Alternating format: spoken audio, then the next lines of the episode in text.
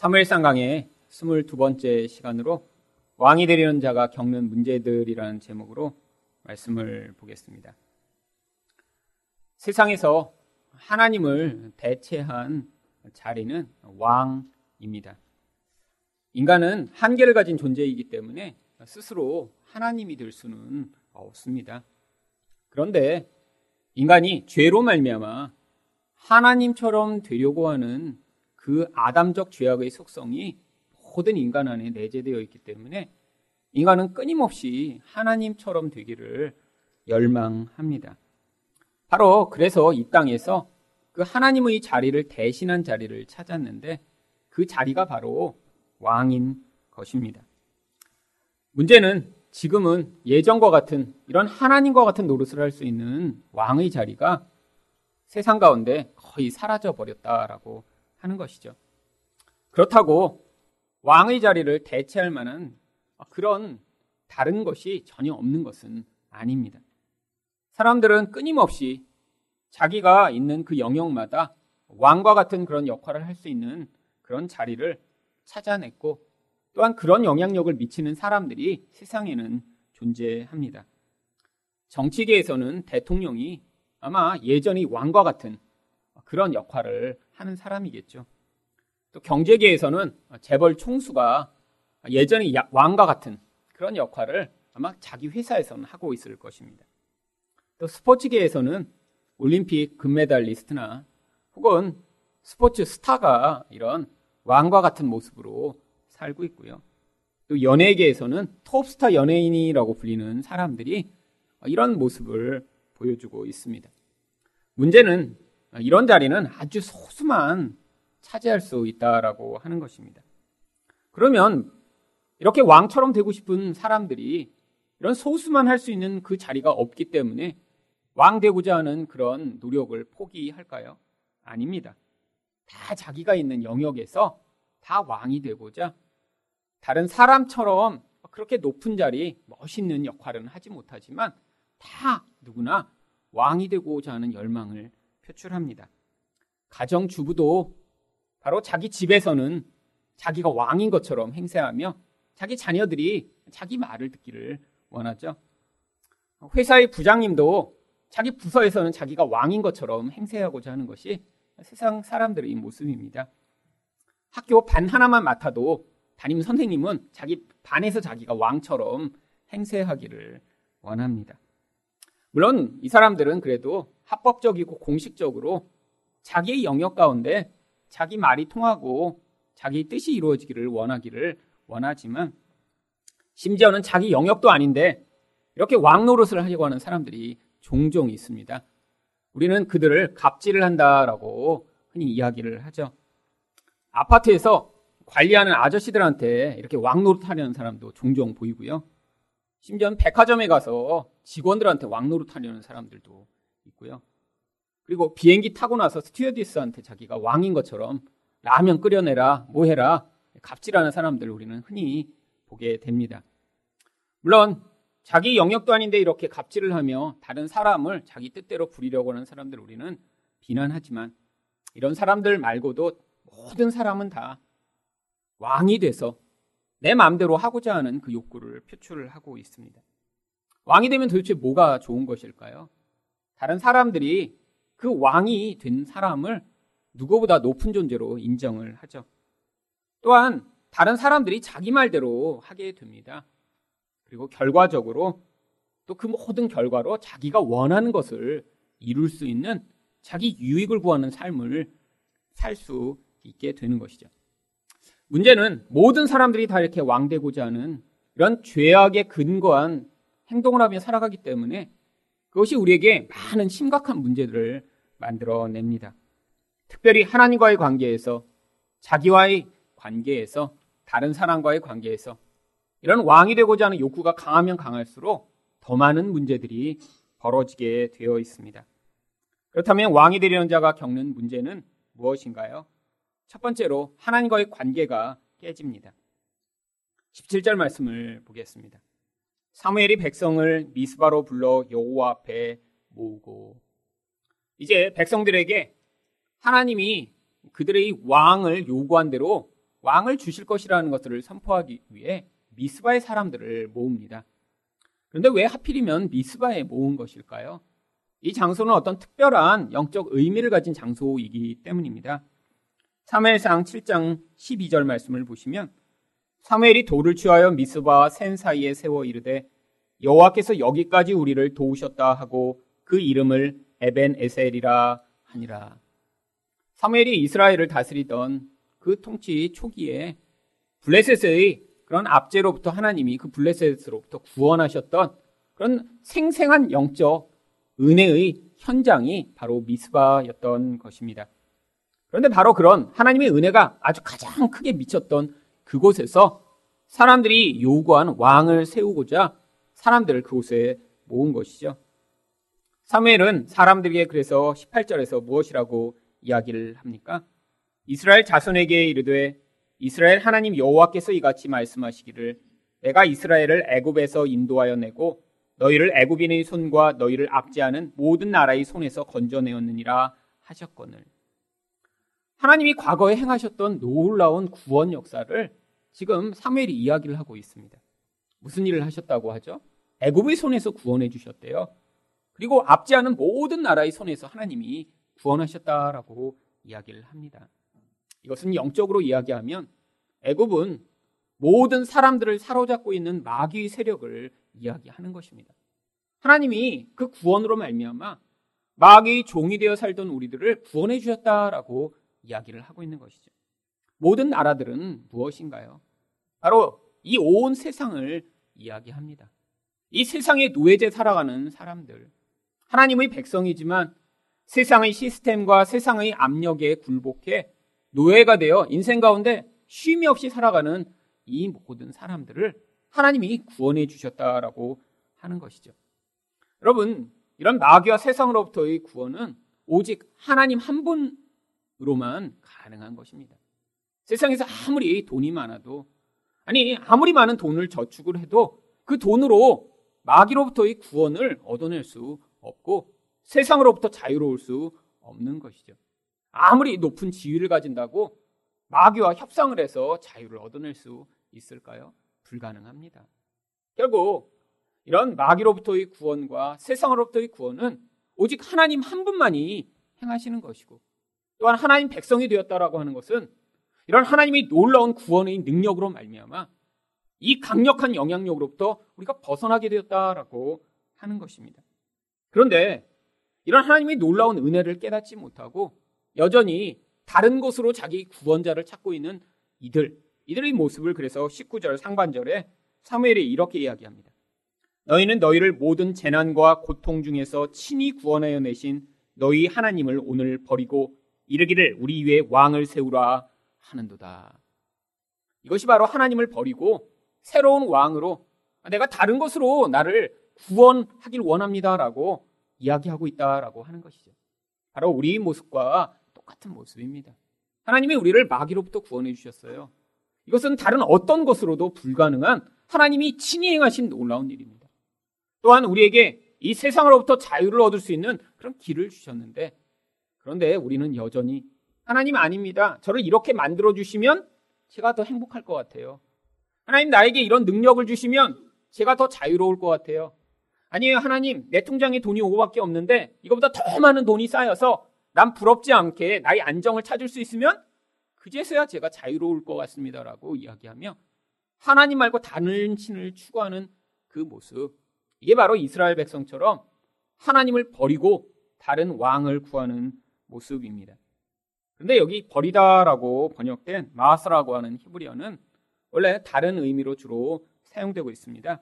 민수기 11장 20절을 보시면 이는 너희가 너희 중에 계시는 여호와를 멸시하고 이 멸시하다라는 단어가 바로 버리다라고 번역된 마스라고 하는 동일한 히브리어입니다.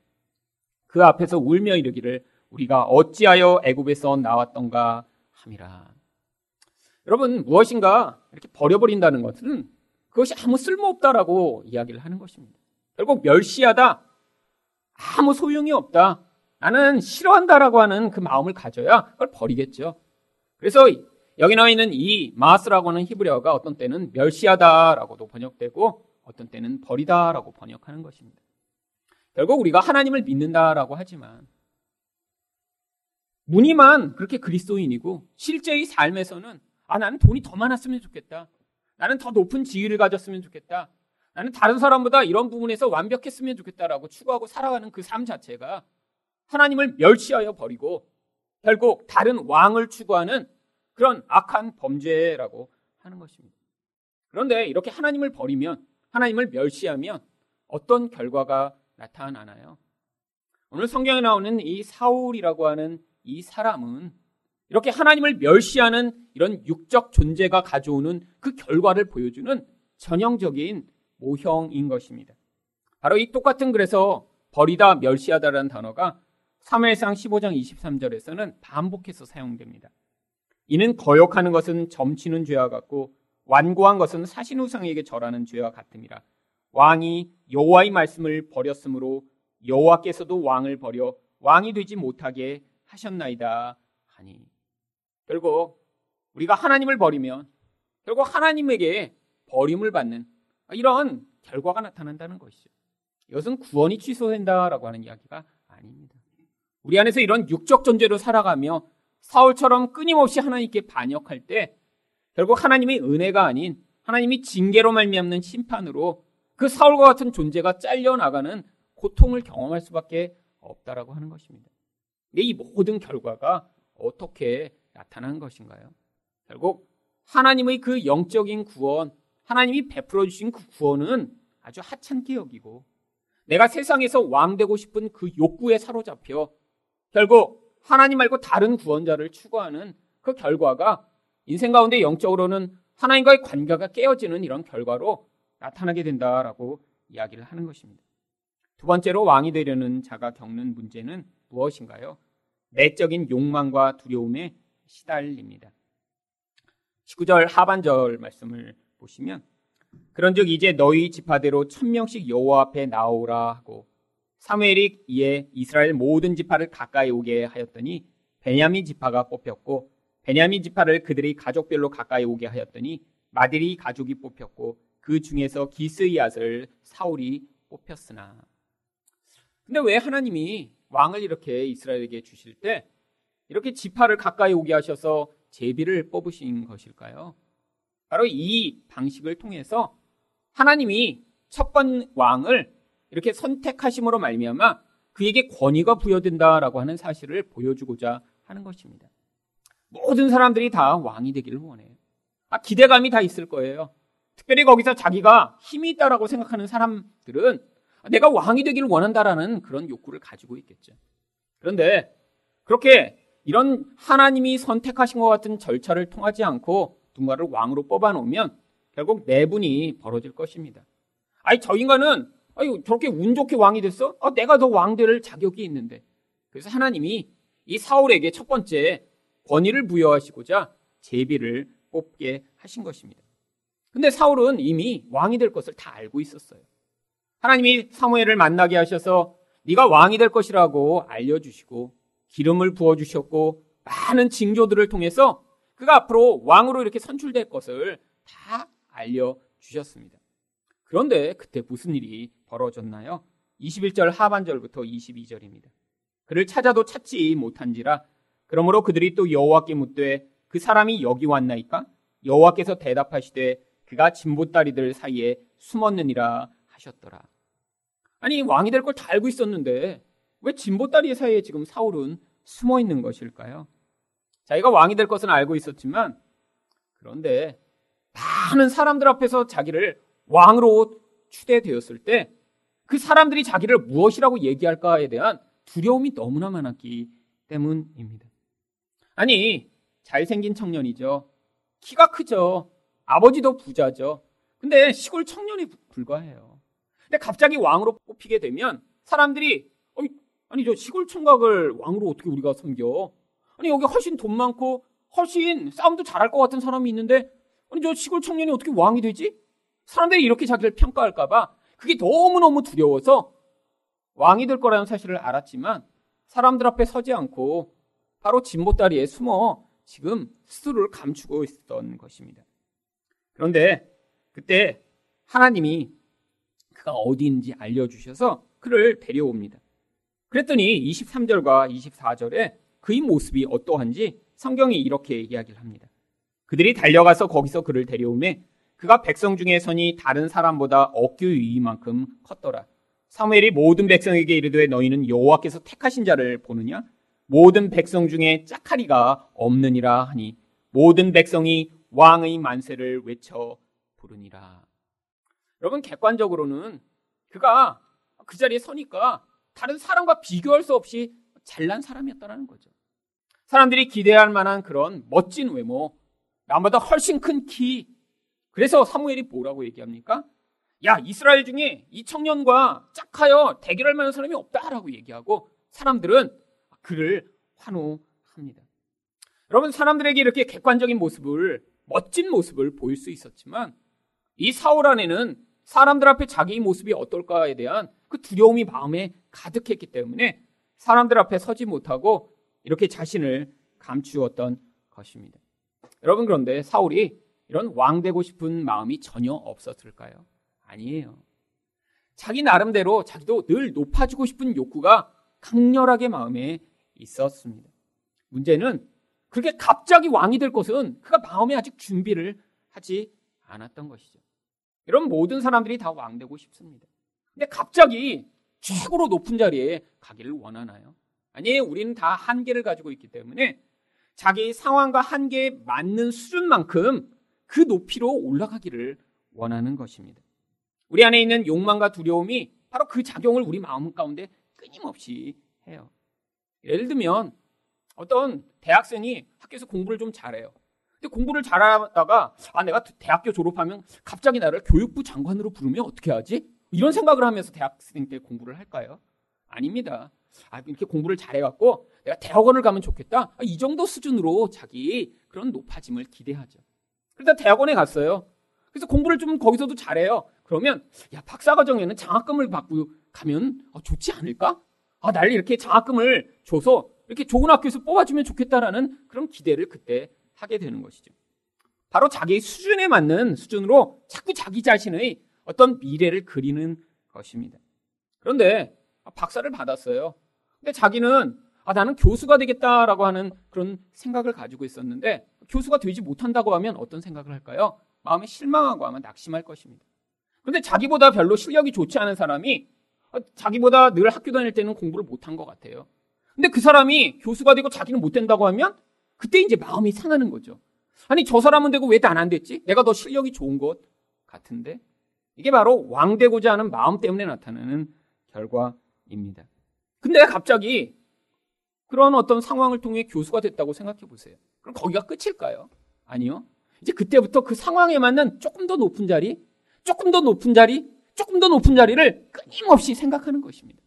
그러면 교수도 사실 여러 단계가 있습니다. 그냥 학교에 가면 맨 처음엔 조교수라는 자리가 있는데 이거는 정년이 보장이 안 된 거예요. 중간에 잘려나갈 수도 있습니다. 그래서 조교수가 됐다고 안심할 수 있나요? 아니에요. 아, 나는 그래도 정년이 보장되는 부교수만 되면 좋겠다. 그래서 부교수가 되면 만족을 하나요? 아니죠. 아, 나는 정교수가 돼서 내가 끝까지 가면 좋겠다. 그래서 정교수가 됐어요. 그럼 그 다음에 바라는 게, 아, 내가 학과장이 되면 좋지 않을까? 그래서 학과장이 됐어요. 그러면, 아, 총장은, 여러분, 그 정도 돼야 이제 그 다음에, 아, 다음에 내가 이렇게 교육부에서 혹시 부르지 않을까라는 기대를 그 다음에 거죠. 여러분, 이 왕됨이라는 것이 어떤 왕됨을 표출하고 있나요? 단계적 욕구를 표출하고 있는 것입니다. 갑자기 내가 대통령이 되거나 갑자기 올림픽에 나가기를 기대하는 게 아니라 자기 한계에 맞춰서 그 수준에 맞는 높은 자리를 인간은 끊임없이 열망하는데 그 열망이 이루어지지 않을 때마다 우리 마음 가운데 낙심하고 좌절하며 하지만 또 갑자기 내 수준과 능력에 맞지 않는 그런 자리가 주어지면 그 상황을 두려워하는 것이죠. 여러분 근데 또 어떤 사람이 갑자기 이렇게 높은 자리에 올라갔다고 한번 생각해 보세요. 시골에서 농사를 잘 져요. 그래서 시골에서는 농부를 하고 있는데 갑자기 나라에서 아 요번 이 농림수산부 장관은 실제로 농사를 잘 짓는 사람을 이렇게 뽑아야 된다고 막 여론이 돼 갖고 시골에서 농사를 잘 짓는 농부를 갑자기 이 농림수산부 장관으로 뽑았다고 생각해 보세요. 여러분 그러면 어떤 일이 벌어질까요? 아마 많은 사람들이 욕할 것입니다. 아니 어떻게 저런 시골 농부를 뽑냐고 여러분 개인적으로도 또 어떤 생각을 가질까요? 아, 내가 농사 잘 졌으니까 난 참고하는 게 맞아. 이런 생각을 못 하죠. 어, 사람들이 저렇게 나를 비난하는데 어, 내가 어떻게 하지? 내가 계속 이 자리에 있어도 되나? 엄청난 두려움과 불안감에 시달릴 것입니다. 아니 실제적으로 지금 벌어지고 있는 일이죠. 사람들이 볼 때 자격을 적절하게 갖추지 못한 것 같은 사람이 장관에 이렇게 추천을 받거나 하면 신문과 사람들이 엄청나게 비난을 시작합니다. 결국 그랬다가 그 자리에서 낙마하는 사람들도 아주 많이 있죠.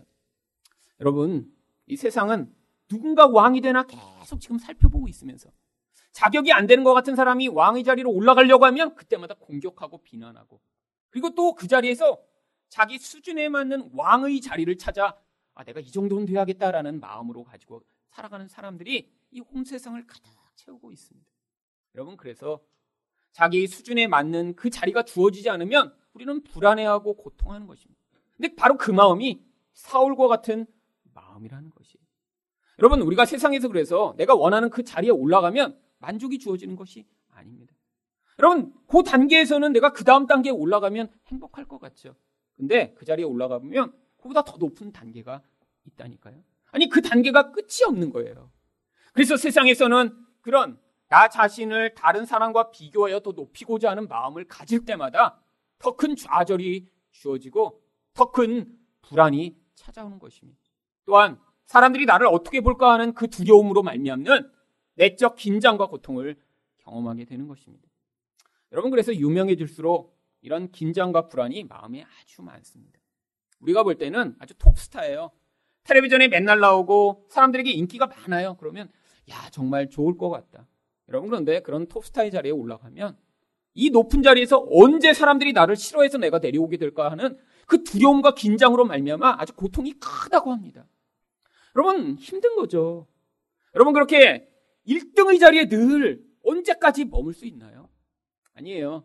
여러분 올림픽에 보시면 야, 저 사람 너무너무 잘한다. 탁월하다 하지만 한두 번입니다. 그 다음에 30년이 지나도 여전히 그 자리에 있을 수 있는 사람은 없어요. 여러분 그러니까 그 1등의 자리, 높은 자리에 올라가면 그 자리를 지키고자 몸부림을 치고 고통스러운 인생을 사는데 바로 그 자리에 내려오게 될 때 자기 안에 자기를 향한 깊은 열등감과 존재적 갈등을 경험하는 것입니다. 여러분 왜 인간이 이런 불안과 이런 고통 가운데 살아가게 됐나요? 그 근원이 바로 하나님처럼 되고자 하기 때문입니다. 다른 사람보다 더 괜찮은 자리를 차지하여 남보다는 그래도 괜찮은 인간이라고 그렇게 사람들의 평가를 받고 그것으로 자기 위안을 얻으려고 하는 우리 마음의 죄성 때문이에요. 여러분 하나님을 의지하지 않고 내가 가진 지위, 내가 가진 힘으로 이렇게 나 자신의 그런 근원적 만족을 얻으려고 하는 이 모든 태도가 성경은 교만이라고 이야기를 하는 것입니다. 하나님의 자리를 탈취하려고 하는 행위이기 때문이에요. 하나님을 의존해야지만 살 수 있는 인간인데 우리가 하나님만을 의존하면 하나님이 우리를 보호해 주시고 하나님이 우리를 붙들어 주시며 우리 인생 가운데 필요한 것들을 공급해 주시는 분이신데 바로 그 하나님의 자리에서 하나님을 끌어내리고 자신이 그 지위와 능력을 얻으려고 할 때마다 결국 우리는 더 깊은 갈등과 더 깊은 불안에 시달리게 되어 있는 것입니다. 결국 이게 인간이 경험하는 가장 큰 죄악의 영향력입니다. 여러분, 여러분이 지금 도덕적으로 남볼 때 이렇게 악한 행위를 하고 살지 않으신다고 해서 여러분들이 지금 죄악의 영향력 가운데 자유로우신 게 아니에요. 여러분 가운데 아 나는 이 정도의 상황과 이 정도의 능력을 가지고 아, 내가 이런 삶을 살아야라고 하는 하는 그런 기준들을 정해 놓으셨는데 이게 이루어지지 않을 때마다 끊임없이 남과 비교하여 불안하고 여러분 안에 불만족을 가지고 계시다면 그럼 여러분은 죄가 만들어낸 그 무서운 교만의 영향력으로 결국 여러분 내적 갈등과 고통을 경험하고 있는 것입니다. 여러분, 우리 자신만이 아니라 결국 우리 자녀들을 보면서도 아, 내 자녀가 이 정도 수준 이런 모습이었으면 좋겠다라는 기대가 다 있죠. 근데 정말 그것이 영적인 기대인가요? 아니면 세상 사람들이 여러분을 바라볼 때 아니 저 집 자녀가 이런 수준이고 이런 모습이면 아, 참 멋지다라고 인정받고 싶은 그런 세상 사람과 비교하여 결국 자녀들이 가진 그 힘으로 나 자신을 증명하고자 하는 모습에 나타나는 결과는 아닌가요? 여러분의 결국 자기나 자기와 관계된 사람을 통해 그런 다른 사람들의 평가로 말미암아 나 자신의 하나님처럼 되고자 하는 욕구를 만족시키고 계신다면 결국 그것이 우리를 불안과 고통으로 이끌어가고 있는 것입니다. 마지막으로 왕이 되려는 자가 겪는 문제는 무엇인가요? 다른 사람들의 극단적 반응을 당합니다. 25절에서 사무엘은 이제 왕의 제도가 확립이 되고 그것들을 사람들한테 이야기를 합니다. 사무엘이 나라의 제도를 백성에게 말하고 책에 기록하여 여호와 앞에 두고 모든 백성을 각기 집으로 보내매 이제 왕의 제도가 처음으로 시작되는 것이죠. 그런데 그때 일부의 무리는 이렇게 뽑힌 사울을 아주 환영하고 그와 함께 돌아갑니다. 26절입니다. 사울도 기부와 자기 집으로 갈 때 마음이 하나님께 감동된 유력한 자들과 함께 갔느니라. 한 청년에 불과하지만 하나님이 뽑아주셨다니까 이렇게 하나님을 잘 섬기던 사람들은 야, 이 사람으로 말미암아 어떤 좋은 일이 일어날까라는 기대감으로 이 사울을 높이고 그와 함께 돌아간 것입니다. 그런데 이런 참 훌륭한 사람들이죠. 자기들도 유력자예요. 무슨 얘기입니까? 자기 개개인이 아주 훌륭한 족장이고 또 부자이고 힘 있는 사람들입니다. 그런데 이렇게 하나님이 이 사울을 뽑으셨다니까 그것을 받아들이고 이 사울을 인정하고 사울을 환영하고 있는 것이죠. 여러분 그런데 이렇게 누군가 왕이 될 때 아니 왕처럼 행세를 할 때 모든 사람들이 다 이렇게 반응하나요? 아니에요. 가장 일반적인 반응은 27절입니다. 어떤 불량배는 이르되 이 사람이 어떻게 우리를 구원하겠느냐 하고 멸시하여 예물을 바치지 아니하였으나 그는 잠잠하였더라. 여러분 세상에는 불량배가 훨씬 많습니다. 여기 나 있는 이 불량배라고 하는 단어는 벨리알이라고 하는 히브리어를 번역한 것으로 성경이 자주 등장합니다. 벨리알이 사무엘상에도 등장하는데 2장 12절에서 엘리의 아들인 홈리와 비누아스를 설명할 때 나오고 있습니다. 엘리의 아들들은 행실이 나빠 여호와를 알지 못하더라. 이 행실이 나쁘다라는 것이 원래 히브리어 벨리알을 번역한 것입니다.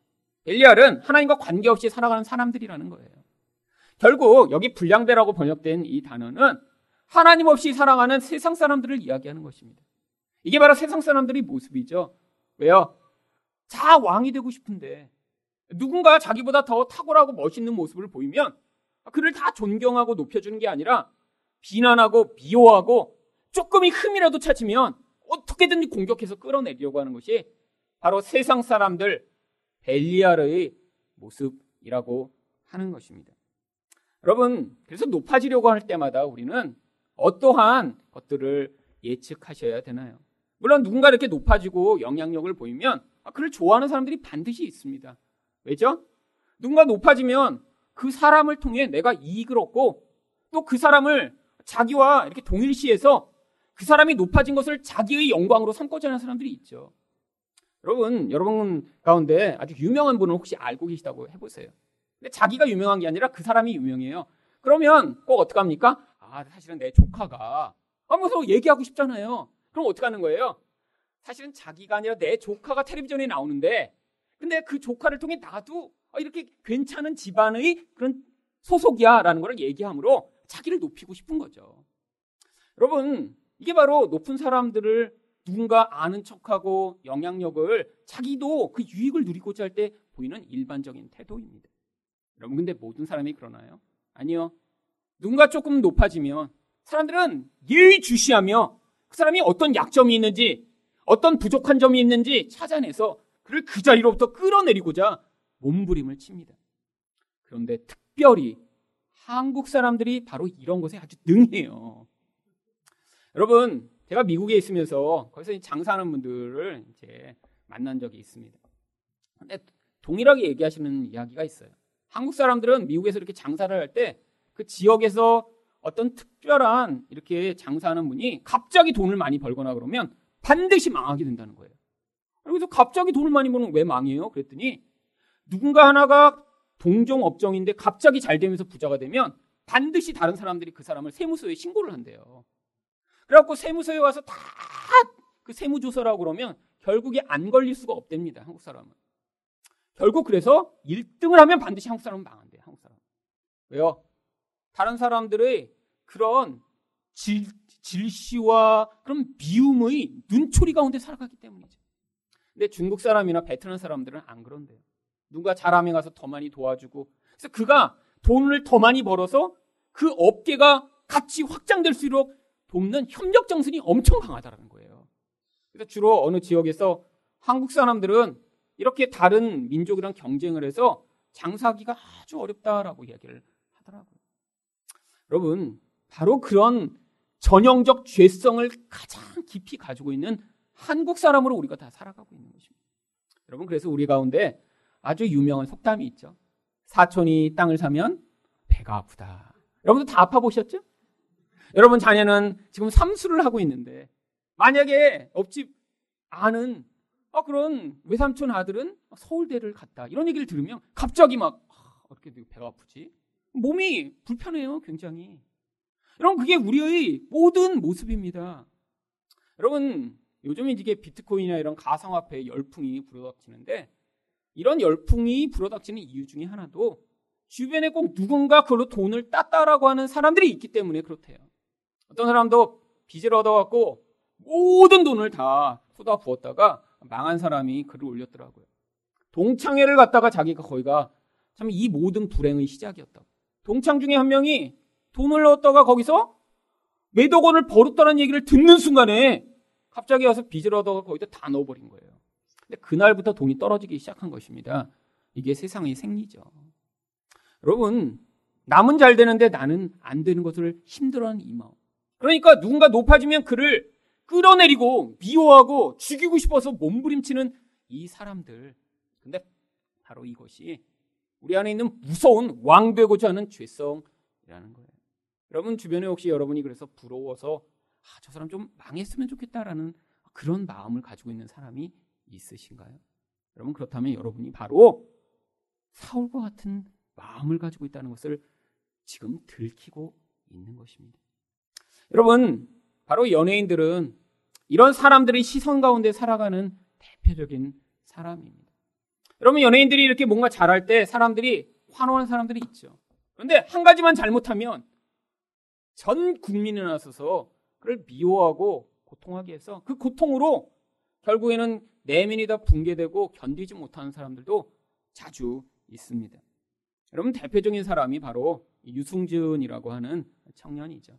1990년대 후반부터 2000년대 초반까지 이 유승준의 지위는 한국 댄스 가수 중에 정말 독보적이었다고 합니다. 그때 제가 댄스 음악을 안 들어서 유승준 노래 하나도 모르지만 하여튼 한국에선 독보적이었대요. 독보적. 그리고 특별히 중고등학교 선생님들도 좋아했대요. 왜냐하면 이렇게 댄스 가수가 이렇게 하나 뜨면 대부분 이게 두 발을 막 이렇게 막 그냥 치렁치렁 이상한 머리를 가지고 나타나면 이 중고생들 이 두 발 관리하기가 힘든데 이 유승준은 항상 머리를 짧게 자르고 나왔거든요. 그래갖고 이 유승준이 유행할 때는 이 중고등학교에서 이 두발 관리를 할 필요가 없었답니다. 애들이 다 머리를 짧게 자르고 다녀갖고요. 그래갖고 중고등학교 이 생활 부장님들도 아주 좋아하는 그런 모범생 청년이었다고 합니다. 여러분 그런데 2002년에 무슨 일이 벌어졌나요? 군대 간다 군대 간다 하다가 그래서 이 유승준한테는 국방부에서 특별히 너는 6개월만 가도 된다. 너가 가기만 하면 허리가 아프다고 그래갖고 넌 6개월 허리가 아픈데 어떻게 이렇게 댄스를 잘했는지 모르겠어요. 하여튼 근데 너는 허리가 아프다고 하니까 6개월만 가면 된다고 6개월짜리 이렇게 군대 가는 혜택을 준 거예요. 그래서 간다고 했어요. 간다고. 그러다가 미국에 와서 미국 자기 시민권을 획득하면서 한국 국적을 포기해 버렸습니다. 그러면 그 다음부터 무슨 일이 벌어졌나요? 인터넷에 유승준이라고 치면 이렇게 그를 한 줄로 묘사하더라고요. 전 국민에게 호감을 받고 사랑받던 가수에서 전 국민이 가장 미워하고 증오하는 가수로 변한 유승준. 이게 유승준을 한마디로 묘사하는 것입니다. 여러분 유승준 개인적으로 아세요? 여러분 한국 사람한테 개인적으로 유승준 아는 사람 몇 명이나 될까요? 근데 모두가 미워해요. 모두가 군대 안 갔다고. 여러분 우리 주변에 군대 안 간 사람 많습니다. 제 친구도 저랑 똑같이 그 징병 검사 받으러 갔는데 아버지 친구분이 그 징병 검사관이었어요. 둘이 같이 들어가다 나오더니 면제라고 나온 거예요. 그래갖고 근데 저는 미워하지 않았어요 그 친구. 왜요? 뭐 친구인데 뭐 아버지가 그렇게 아는 사람이 징병검사관이 옛날엔 그런 일이 많았습니다. 그냥 아버지 이렇게 하고 안녕하세요, 너 누구 아들인데 그랬더니 같이 갔는데 어, 너그 네가 너구나 하더니 그냥 면제 꽝. 여러분 근데 유승준 관계도 없는 사람들이 다 미워합니다. 아직도 한국에 못 들어오고 있어요 지금. 그럼 왜 이런 일이 벌어지죠? 왕 됐었으니까. 근데 그 왕의 자리에서 사실은 지금 사람들이 미워할 만한 그런 모든 한국에서 제일 건드리면 안 되는 군대 문제를 건드려 본 거예요. 군대. 여러분 이게 바로 왕 되고자 하는 자들이 경험하는 것입니다. 여러분 물론 우리는 그렇게 유승준처럼 유명해질 수는 없어요. 하지만 우리가 다 내 회사에서 그래도 제일 잘 나가는 사람, 내 학교에서 그래도 제일 괜찮은 선생, 아니 내 영역에서는 남보다는 존경받는 사람이 되고자 세상에서 여러분의 지위와 여러분의 영향력을 확장하고자 할 때마다 그리고 여러분은 그 자리에서 이 세상으로 말미암는 그런 증오와 질투로 말미암아 나중에 어떤 결과를 얻어야 될지를 여러분 예측하셔야 되는 것입니다. 여러분 그런데 세상에서 여러분이 아무리 높은 자리에 올라가도 결국 여러분은 만족하실 수 없습니다. 사람들이 여러분을 다 존경한다고 해도 누군가 한 사람이 여러분을 집요하게 미워하고 질투하기 시작하면 바로 그 자리는 지옥과 같은 자리가 될 수도 있죠. 결국 우리는 세상 사람들의 만족과 다른 사람들의 칭찬으로 우리 존재가 만족을 얻는 존재가 아니라 진정 왕이신 하나님을 온전히 섬기고 그분의 뜻대로 살아갈 때만 우리 안에 진정한 만족과 진정한 평화를 누릴 수 있는 것입니다. 여러분 그래서 성경이 예수님을 왕이시라고 이야기하는 거예요. 마태복음은 그래서 이렇게 예수님이 이 땅에 우리를 통치하는 왕으로 오셨음을 보여주고자 책 전체가 왕의 이야기를 기록하고 있습니다. 마태복음 2장 2절을 보시면 그래서 예수님의 탄생을 뭐라고 얘기합니까? 유대인의 왕으로 나시니가 어디 계시냐? 동방 박사들이 와서 예수님을 유대인이 왕이라고 불러요. 여러분 여기서 이 유대인이 뭔가요? 이스라엘 사람들만 얘기하는 것인가요? 아닙니다. 영적으로 유대인이 된 바로 우리들의 왕이 예수님이시라는 것을 이야기하고 있는 거예요. 그래서 마태복음은 그 예수가 어떻게 왕이신지를 계속 보여줍니다. 그 왕이신 예수는 병을 이기시고 왕이신 예수는 폭풍우를 잠잠케 하시며 왕이신 예수는 세상 사람과 다른 하나님의 말씀, 왕의 복음을 선포하셔서 그들을 구원하시는 분이심을 보여주죠. 결국 이런 왕으로 오신 예수님이 세상의 왕으로 불리던 빌라도 앞에 섭니다. 마태복음 27장 11절에서 그래서 빌라도가 뭐라고 질문을 하나요? 예수께서 총독 앞에 섰음에 총독이 물어 이르되 내가 유대인의 왕이냐? 예수께서 대답하시되 내 말이 옳도다. 예수님이 시인하세요. 내가 바로 맞다. 내가 왕이다. 내가 나의 백성들을 구하기 위해 온 그 왕이 맞다라고 인정하시죠. 근데 우리 예수님이 언제 이런 왕으로 등극하셨나요? 바로 십자가에서 예수님이 왕이 되십니다. 마태복음 27장 37절이에요. 그 머리 위에 이는 유대인의 왕 예수라 쓴 죄패를 붙였더라. 아니 왕으로 등극하신 자리가 어떻게 십자가가 될 수 있지? 바로 세상에서 이렇게 높아지고자 하는 그 왕되고자 하는 자리가 인간이 가장 무서운 죄가 만들어내는 결과이기 때문에 예수님은 가장 낮은 자리, 가장 비참한 자리, 우리가 볼 때는 전혀 왕과 같지 않은 그 자리로 내려가셔서 진짜 하늘의 왕이 무엇인가를 우리에게 가르쳐 주시고 바로 그 예수를 왕으로 섬기는 자들은 예수를 따라 그와 같은 삶을 살아갈 수 있음을 보여주시고자 십자가에서 유대인이 왕으로 선포되신 것입니다. 여러분, 우리 인생이 이 땅을 살아가면서 어떤 행복과 평안과 만족을 누리느냐, 아니면 끊임없는 불만족과 갈등과 고통을 누리느냐의 그 차이가 바로 여기에서 갈라집니다. 여러분 안에서 여러분이 끊임없이 더 높은 자리를 추구하고 더 안정됨을 추구하고 아니 하나님 말고 다른 왕으로 말미암아 나의 미래를 보장받고자 할 때마다 여러분은 더 큰 불행과 고통을 경험하시게 될 것입니다. 하지만 여러분의 그 다른 왕을 예수 그리스도의 발 앞에 내려놓고 예수님 저를 다스려 주시옵소서. 예수님 제 안에 이렇게 높아지고자 하는 나의 사울과 같은 마음을 통치하여 주시옵소서라고 고백하며 자발적으로 그 예수를 왕으로 섬겨 나갈 때 결국 여러분 인생 가운데 그 예수의 통치로 말미암는 놀라운 평안과 안정을 경험하심으로 하나님의 백성으로 살아가는 것이 무엇인가 그 은혜를 누리는 여러분이 되실 수 있습니다. 예수 그리스도만을 왕으로 섬기는 여러분 되시기를 축원드립니다.